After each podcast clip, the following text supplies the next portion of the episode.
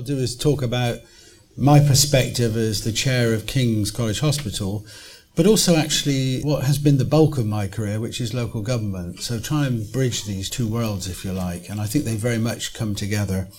I think the first thing we should say is that this is considerably better than we expected or feared. You might say it's still tough, and it is, and I'll come on to that in a minute. It was, though, a late adjustment in the numbers I pick up from colleagues who work in government. It was helped by the OBR forecasts, but, and it was very hard fought. We should not lose sight of that. But we should recognise some of the achievement actually in getting this better settlement. So actually, I think we should say that. What I think it has done, though, effectively, is avoided uh, what I saw when I was leaving government, us going full steam ahead towards a brick wall. So it absolutely had to happen, in my view, both on health and on care. We were heading for a brick wall. So to some extent, Osborne has bowed to the inevitable. Something had to give in the numbers, and, and it has given which doesn't diminish the achievement of persuading the Treasury and others that something needed to change, because believe me, that is not easy to do. There is always the small print here. And my kind of way of looking at the number is we've got 3.8 billion next year, but of that, 2 billion effectively is covering what we know now to be a deficit in the system. I think there's about 900 million needed to cover new costs, particularly pensions. And so you can do the maths. There's not a huge amount extra in reality that's available here in terms of the pressures on the system. That's one point to bear in mind. Secondly, in relation to local government, Sarah will say more about this. The spending power, the equivalent real terms reduction in ability to spend in local government over the period is about 6.7%, which is a lot less than the last five years, but it assumes council tax going up effectively by all councils by 4% every year for five years when the public have enjoyed pretty much council tax freeze for five years. That's a huge shift, a huge shift. And I wonder how many councils are going to be able to have the bottle to see that through, to be blunt. So that's another bit of the small print. Last bit of the small print to say here is that the 1.5 million pounds that comes in by 1920, additional on the Better Care Fund, a good half of that comes from local government's existing funding. So it's a redistribution within local government rather than new money to local government. It's about half of it's genuinely new. So look at the small print very definitely. What would my overall conclusion be? Well, I think we have avoided disaster through this in the short term, but we haven't tackled the fundamental structural problems in the way things are funded on health and care. First point on that already been made by John. We spend massively less, the percentage is falling in terms of GDP. We spend massively less than our equivalent countries. That for me is not a sustainable model. We haven't yet resolved the issue of the long term sustainable funding of the NHS.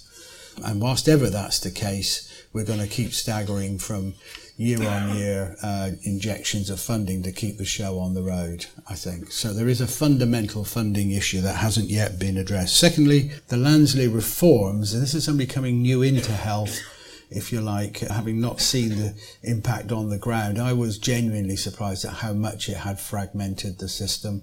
When you ask who's in charge, it's not easy to say. When you want to change things, it's not easy to do across systems.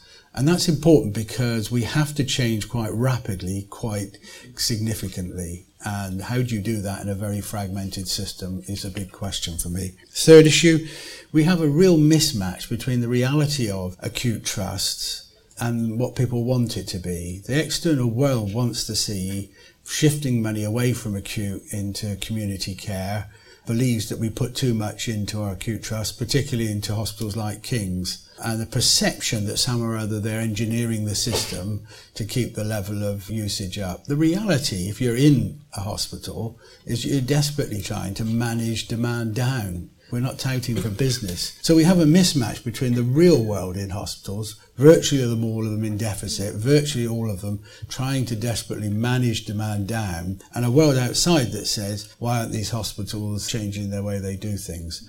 Now, we either have to acknowledge we have a real problem here or we have to redouble our efforts to shift the balance of demand and activity. We can't carry on with this parallel worlds really and parallel perceptions.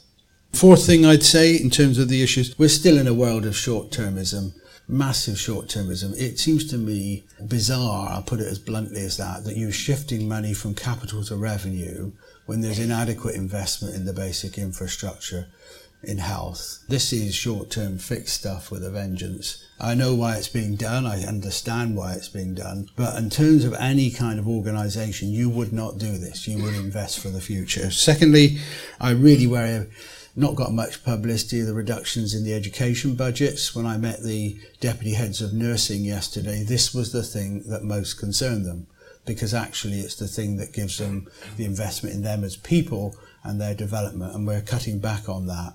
That seems to me not part of being a learning NHS, it seems to me. And the third thing is, I think we are potentially storing up, having, we hope, averted issues with the junior doctors, we may be going straight into another set of issues with the nurses, I think. We remain in a world where, to put it at its mildest, industrial relations are very fragmented and morale is very, very challenged at the moment. One last point integration is the way we should go, but the pace of change is too slow. We haven't yet found a sustainable, effective way of moving towards integration across the piece. And part of that links to the fragmentation and lack of system leadership. So, some ways forward. We absolutely need to look again at what is the long term funding model for the NHS. Well, actually, the NHS and care. One of my colleagues in the Lords, Lord Patel, constantly asks for a royal commission.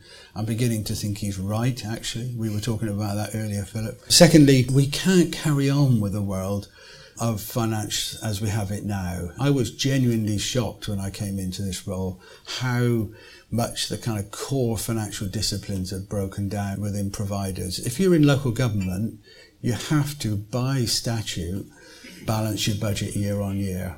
You just do not do anything else other than that. You have to have effective, usable balances, ideally up to about 5%. We used to have 10%. That's the way you run things. You cannot reach a situation that we did in King's where we overspent by 47 million and had no balances and would literally have run out of cash. Some or other we have to sit down with NHS England, with Monitor, and sort out a robust financial regime that is of the same ilk between health and local government. It's just unsustainable to carry on with this way of doing business, in my view.